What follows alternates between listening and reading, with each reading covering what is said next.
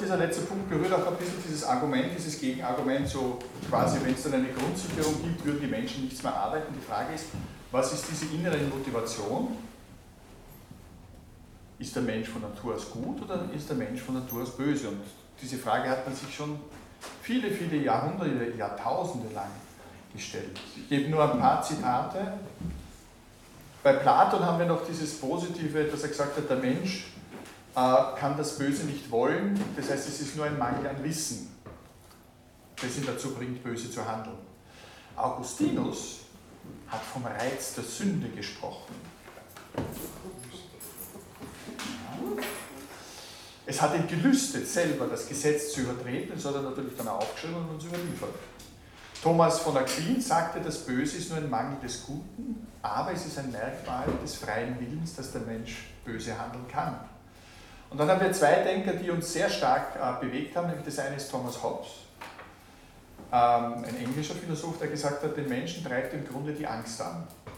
Also bellum omnia contra omnes, der Kampf jeder gegen jeden. Und auf der anderen Seite haben wir Jean-Jacques Rousseau, der gesagt hat, der Mensch ist von Natur aus gut, er hat Mitgefühl und die Gesellschaft und die Umstände machen ihn schlecht, gebt uns die Freiheit, sonst laufen die Dinge schief.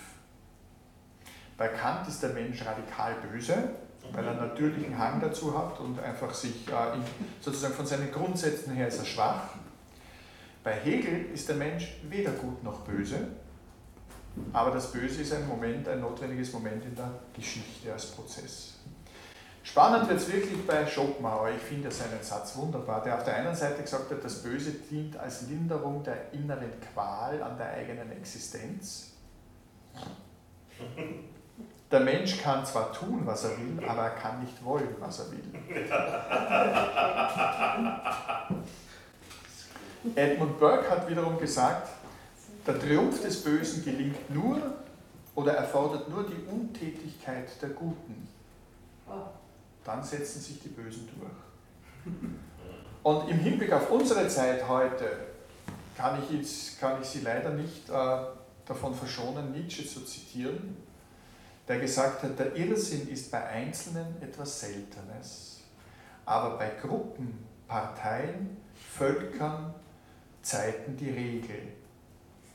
Und wenn wir uns anschauen, dass wir in einer Welt leben, wo wir immer noch von ewigem Wachstum sprechen, ja, dann ist es der gelebte Irrsinn.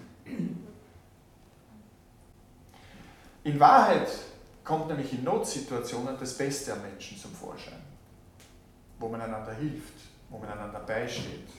Ja? Und wer glaubt, dass die Menschen im Grunde nicht gut sind, der wird sie auch so behandeln. Die Frage ist, mit welcher Haltung gehen wir an die Menschen heran? Und da gibt es ja diese schöne Parabel, wo der Großvater mit dem Kind spricht und der Großvater zu dem Kind sagt, du, pass auf, schau, in mir, das sind zwei Wölfe. Der eine, der ist ehrgeizig, der ist bösartig, arrogant und eifersüchtig. Und der andere Wolf, der ist liebevoll, bescheiden, ruhig und großzügig. Und die beiden sind im Kampf miteinander. Und das Kind fragt den Großvater, na, welcher der beiden Wölfe wird denn gewinnen? Und der Großvater sagt, der, den du fütterst. Es gibt so psychologische Experimente wie das Stanford- oder das Milgram-Experiment und als man sich die Ergebnisse 30, 40, 50 Jahre später angeschaut hat, die stimmen nicht. Also ich darf Sie wirklich bitten, sich das, werden zwar immer noch erzählt im psychologischen Unterricht, sowohl das Stanford-Experiment, das war das Prison-Experiment, als auch das Milgram-Experiment, wo es ging um die Stromstöße, die sind höchst manipulativ, die Ergebnisse können sozusagen nicht als Referenz dafür treten, wer wir Menschen sind und wie wir miteinander umgehen. Natürlich gibt es die Schattenseiten des Kapitalismus, ja, der Soziopathen an die Macht bringt. Da war dieser mit der orangen Frisur, ich weiß nicht, ob Sie sich an den Herrn erinnern können. Die Aufklärung hat den Rassismus verstärkt, auch das muss man heute unumwunden zugeben. Da gibt es Publikationen, das geht halt einfach so nicht mehr. Der Holocaust wäre ohne diese hochmoderne Bürokratie nicht möglich gewesen, auch das eine Entwicklung unserer Zeit. Die Frage ist halt nur, sollen wir uns in einen Pessimismus hineinfallen lassen der dann mehr oder weniger zu einer Selbst-Fulfilling Prophecy wird. Und ich möchte noch einmal darauf hinweisen, wie engagiert Menschen sind, sich für andere einzusetzen. Ob es jetzt in, ich sage jetzt nochmal, Feuerwehr, Rettung, Bergrettung, es ist alles freiwillig. Und viele andere, Pflege im Familienverband oder eben auch im Sozialbereich.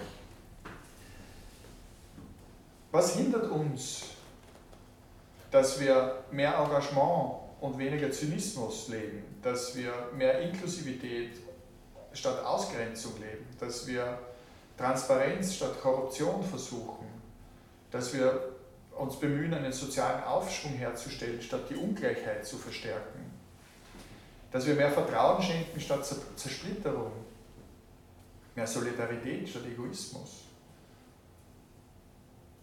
dass wir vom Guten ausgehen. Und eines dieser Experimente, wir wissen nicht, was herauskommt, wenn wir ein bedingungsloses Grundeinkommen jetzt sozusagen ausrollen in die gesamte Gesellschaft. Ich kann Ihnen dazu keine eindeutige Antwort geben. Aber vielleicht darf ich zum Schluss noch Marie Curie zitieren, die, glaube ich, der nach wie vor einzige Mensch ist und noch dazu eine Frau, die in zwei verschiedenen Disziplinen, nämlich in Chemie und in Physik, einen Nobelpreis bekommen hat. Das hat bis heute noch kein Mann geschafft. Nothing in life is to be feared. It is only to be understood. Now is the time to understand more, so that we may fear less.